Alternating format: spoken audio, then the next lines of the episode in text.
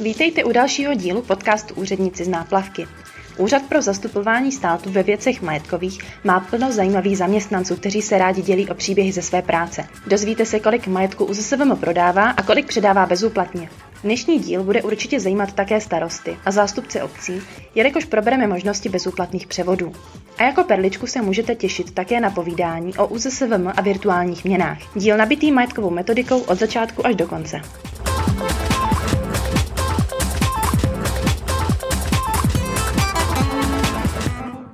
ÚZSVM hospodaří s více jak dvěmi tisíci položkami majetku v hodnotě přes 18 miliard korun, přičemž v roce 2019 bylo bezúplatně převedeno 45 tisíc položek. Jednalo se o 24 tisíc položek nemovitého majetku, 20 tisíc položek movitého majetku a 98 položek finančního majetku. Ve velkém počtu případů se jednalo právě o bezúplatné převody na obce. O bezúplatných převodech, jeho podmínkách a oblasti majetkové metodiky si budu dnes povídat s panem magistrem Tomášem Jasným, který na ÚZSVM působí jako ředitel odboru majetkové metodiky. Ahoj. Ahoj.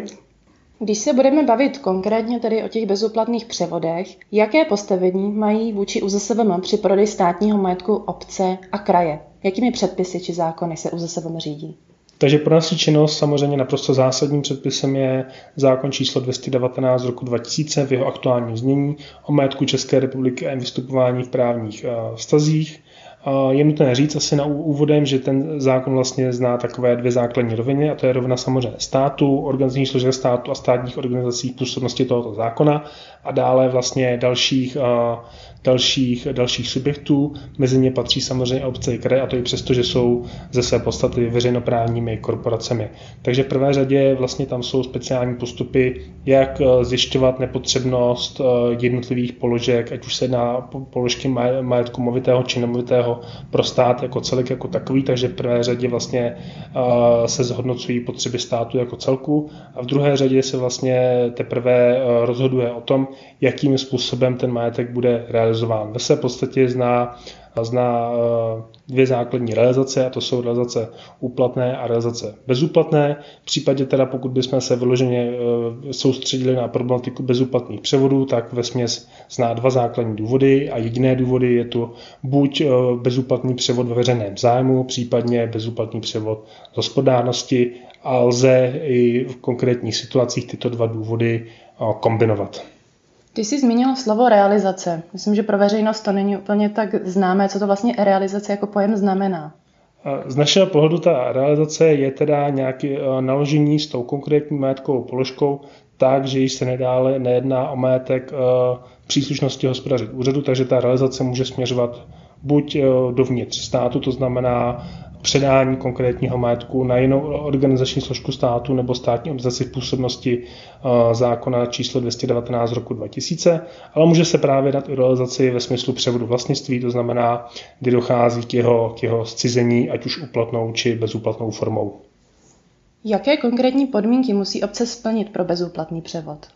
A tady u toho bych se asi trošku zastavil a dovolil bych si pár vět náhled vlastně do historie, protože je nutné říct, že Není to tak dlouho, kdy vůbec jakoby vyjímá toho, co se uvádělo v krátké informaci na, naše, na našich internetových stránkách a toho, co se uvádělo v samotném zákoně, vlastně neexistoval jakýkoliv podklad tomu, jak takové podmínky veřejného zájmu či hospodárnosti vykládat a vždy, vždy to vlastně odvíjelo se to od již zavedené praxe, protože, jak říkám, je to zákon z roku 2000, učení od roku 2001, takže bylo z čeho, bylo z čeho čerpat, ale i přesto vlastně, zejména v roce 2017, jsme již pocitovali silný, eh, silný tlak ze strany jednotlivých územních správních celků, že je třeba v tomto směru udělat určitý posun a sjednotit vlastně přístup k výkladu těchto jednotlivých pojmů a to sjednotit nejen v rámci třeba jednotlivých územních pracovišť našeho úřadu, ale i v rámci vlastně postupu případných ministerstev, které ve výjmenovaných situacích podle paragrafu 22 odstavec 4, 5, 6 zákona majetku státu schvalují takovéto majetkoprávní dispozice. Vlastně náš původní návrh se týkal toho, že jsme předpokládali vydání nařízení vlády, ale ve finále z toho našeho původního návrhu se byl, ten, ten původní návrh byl podkladem pro metodický materiál vydaný ministerstvem financí, který vlastně stanovil postupy pro přímé prodeje a bezúplatné převody ve prospěch územně samozprávných celků. V návaznosti na to i přesto jsme vlastně vnímali, že zejména teda ze strany územně samozprávných celků stále se jedná o dosti náročnou neprobánanou problematiku, tak jsme ještě navíc v roce 2019 následně na to vydali takovou příručku, která se jmenuje hospodaření s majetkem státu v portfoliu Úřadu pro zastupování státu věcech majetkových informační materiál pro obce a kraje, kde se vlastně snažíme jednoduše a komplexně vysvětlit všechny situace, které mohou nastat a jak je případně, případně řešit. A jaké jsou teda ty konkrétní podmínky? Pokud bychom se věnovali tedy konkrétním podmínkám, tak je tady okruh podmínek, který bych řekl, že jsou v celku zřejmé. Jedná se tedy o silniční pozemky, případně pomocné silniční pozemky, na něž je umístěno těleso místní, místní komunikace nebo silnice druhé a třetí třídy. Dále se jedná o pozemky zřízených případně určených pro rozšíření veřejného pohřebiště. Dále se jedná o pozemky, případně stavby zřízené na těchto pozemcích, určené územním plánem nebo regulačním plánem pro veřejně prospěšnou stavbu. A dále se samozřejmě může jednat i o nějaké další skupiny pozemků, pokud ten veřejný zájem bude dostatečně zdůvodněn, což je taková jak to říct, to je vlastně taková obecná skupina pro všechny situace, které v tom konkrétním případě mohou nastat a co samozřejmě ta metodika obecně zohlednit, zohlednit nemůže. Teď si popsal kritérium veřejného zájmu. Co znamená ovšem kritérium hospodárnosti?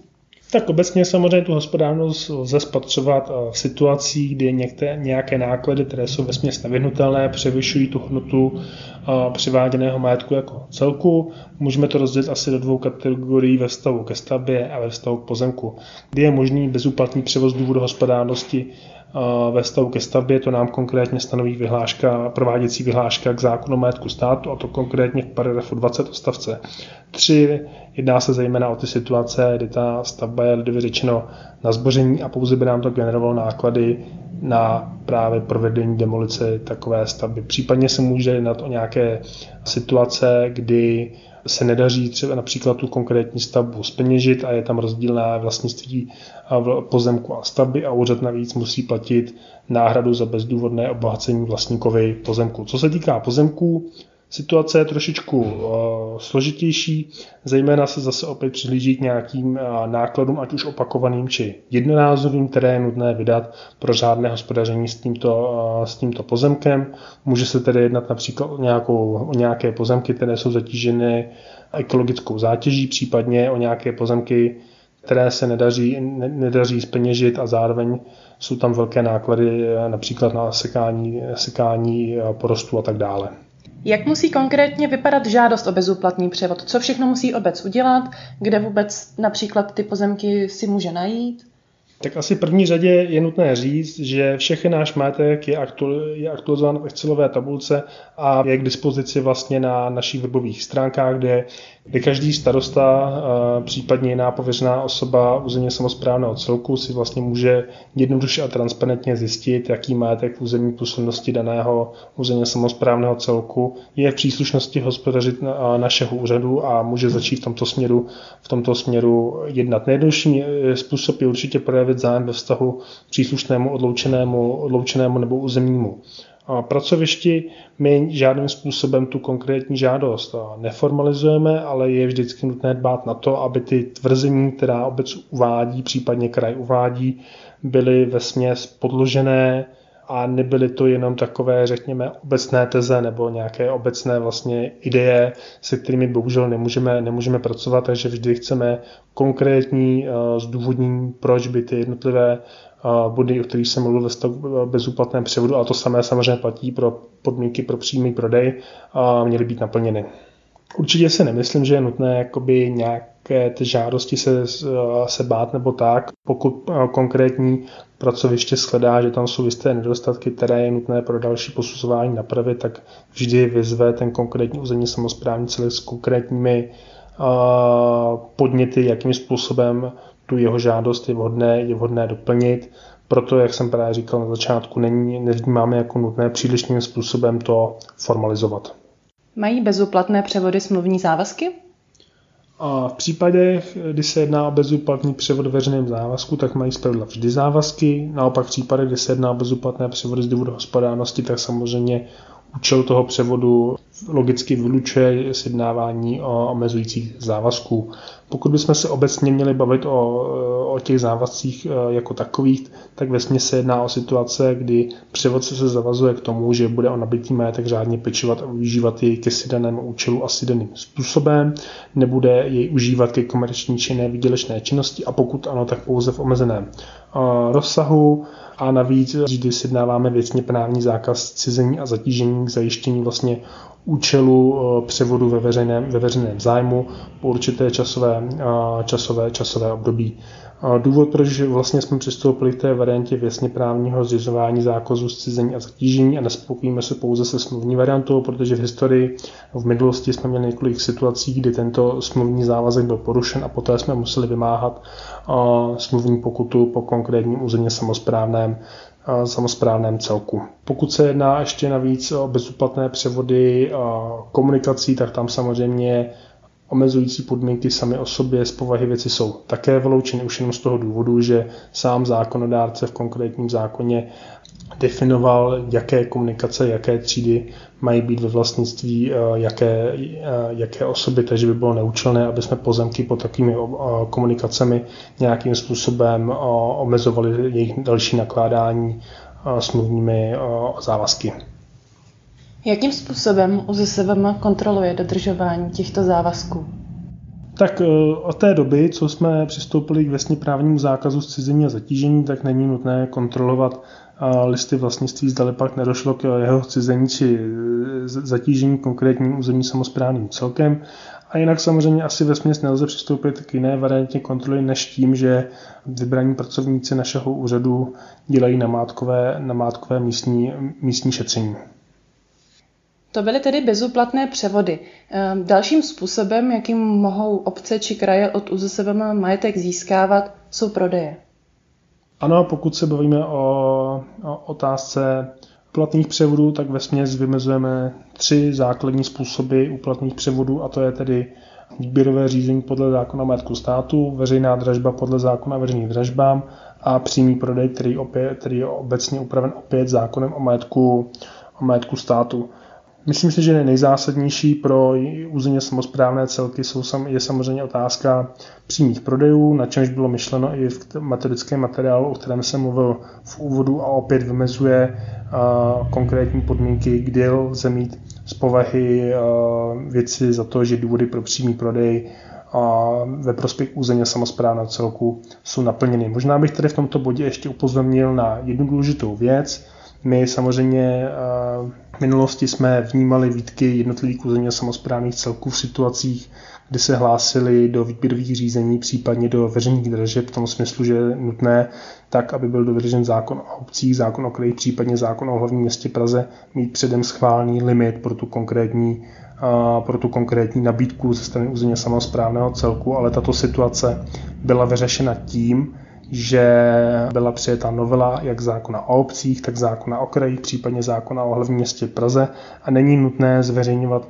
vý, konkrétní výpisy z usnesení zastupitelstva, které, se, které stanoví právě tento limit až do doby, než ta konkrétní soutěž proběhne. Jaké jsou podmínky u přímých převodů?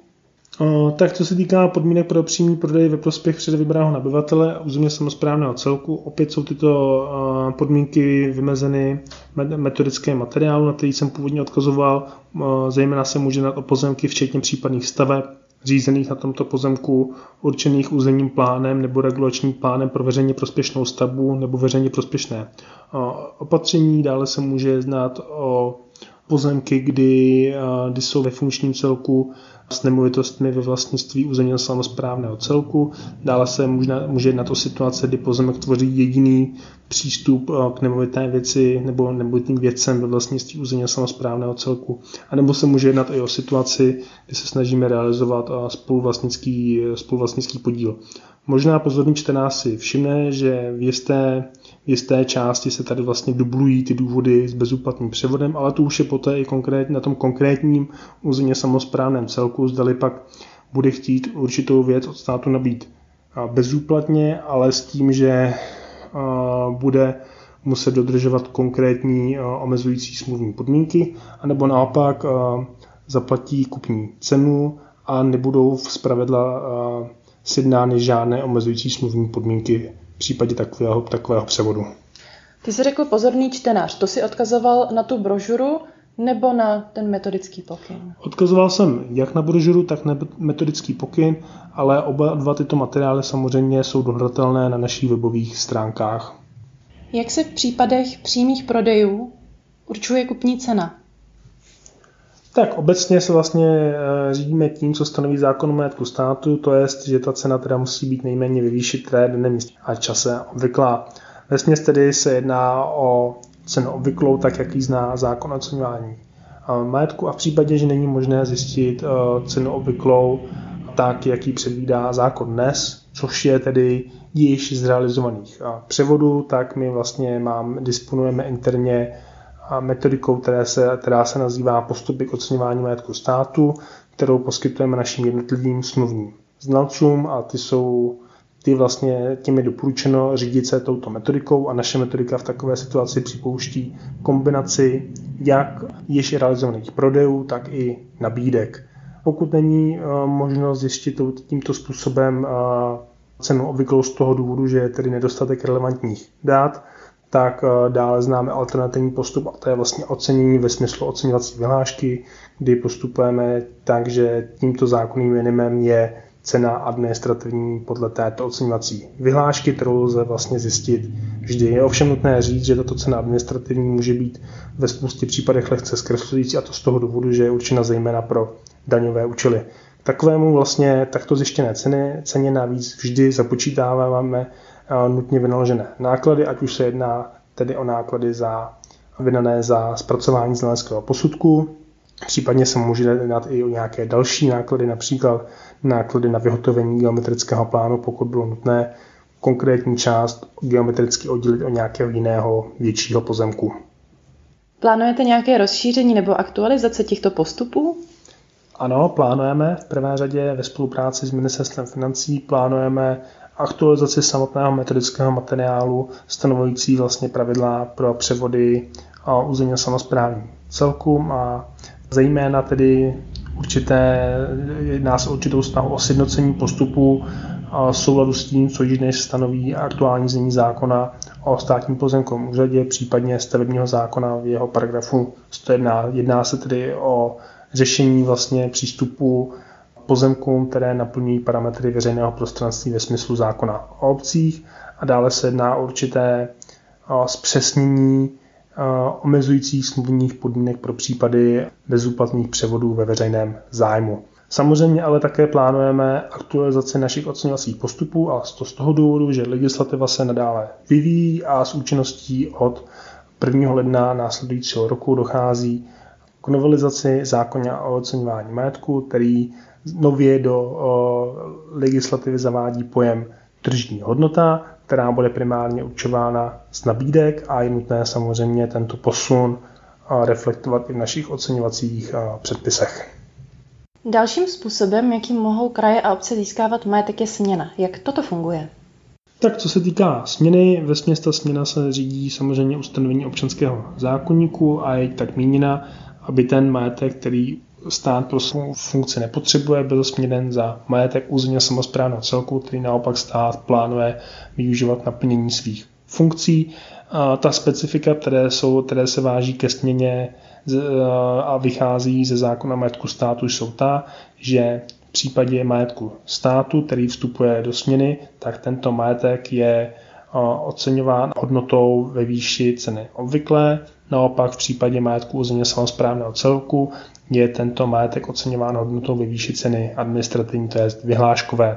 Taková situace samozřejmě v praxi eh, může někdy dostat tomu, že ten majetek územně samozprávného celku je ohodnocen zlomkem jeho ceny obvyklé nebo řekněme tržní hodnoty, ale i pro tyto situace zákon zná řešení a to v podobě předchozího souhlasu ze strany ministerstva financí k nabití ve veřejném zájmu ke sjednání ceny vyšší.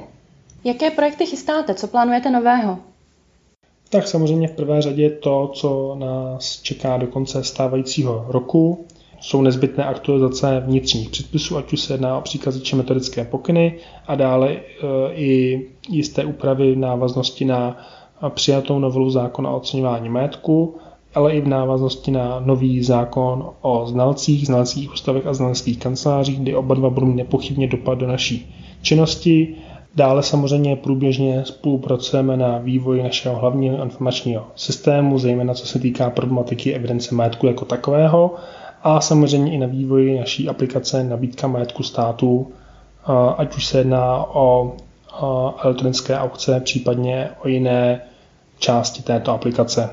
Do budoucna i mám nějaké jisté představy, jakým způsobem změnit nákup vybraných komodit v gesci odboru majetkové metodiky. Máš nějaký zajímavý případ, zajímavý příběh ze své práce? Tím nejzajímavějším, tak za poslední, řekněme, rok a půl byla, bylo řešení problematiky virtuálních měn. To, jak se úřad vlastně dostává k virtuálním měnám, buď se může jednat o majetek propadlý z trestné činnosti, anebo se může jednat, a to je v praxi častější, o majetek zajištěný. Takže jsme museli spolupracovat s orgány činnými v trestním eh, řízení a nějakým způsobem nastavit eh, mechanismus, který je smysluplný, je operativní a pro tu praxi použitelný, takže momentálně disponujeme konkrétním zařízením, které slouží jako hardwareová peněženka. Určitě vůbec celá, celá ta otázka toho řešení a nastavování jednotlivých uh, parametrů, pravidel, přístupu a tak dále byla uh, velmi, velmi zajímavé, bylo velmi zajímavé zpestření té celkové práce tady. Kdyby chtěl někdo pracovat na odboru majetkové metodiky, jaké pozice zde jsou a co všechno by musel uchazeč splnit? Tak ve směstu uh, Oblast volných pozic můžu rozdělit na dvě základní skupiny. Jedná se oblast, kde je třeba právnické vzdělání a dále se jedná o oblast, kde je třeba očté vysokoškolské vzdělání ve smyslu buď ve vztahu k oceňování nebo obecně k něčemu, co je alespoň částečně relevantní k tomu, co Úřad pro zastupování státu věcech majetkových v rámci své zákonné působnosti vykonává. Já moc děkuji za všechny tyto zajímavé informace a doufám, že se v nějakém dalším podcastu opět setkáme. Tak já děkuji za možnost rozhovoru a ahoj.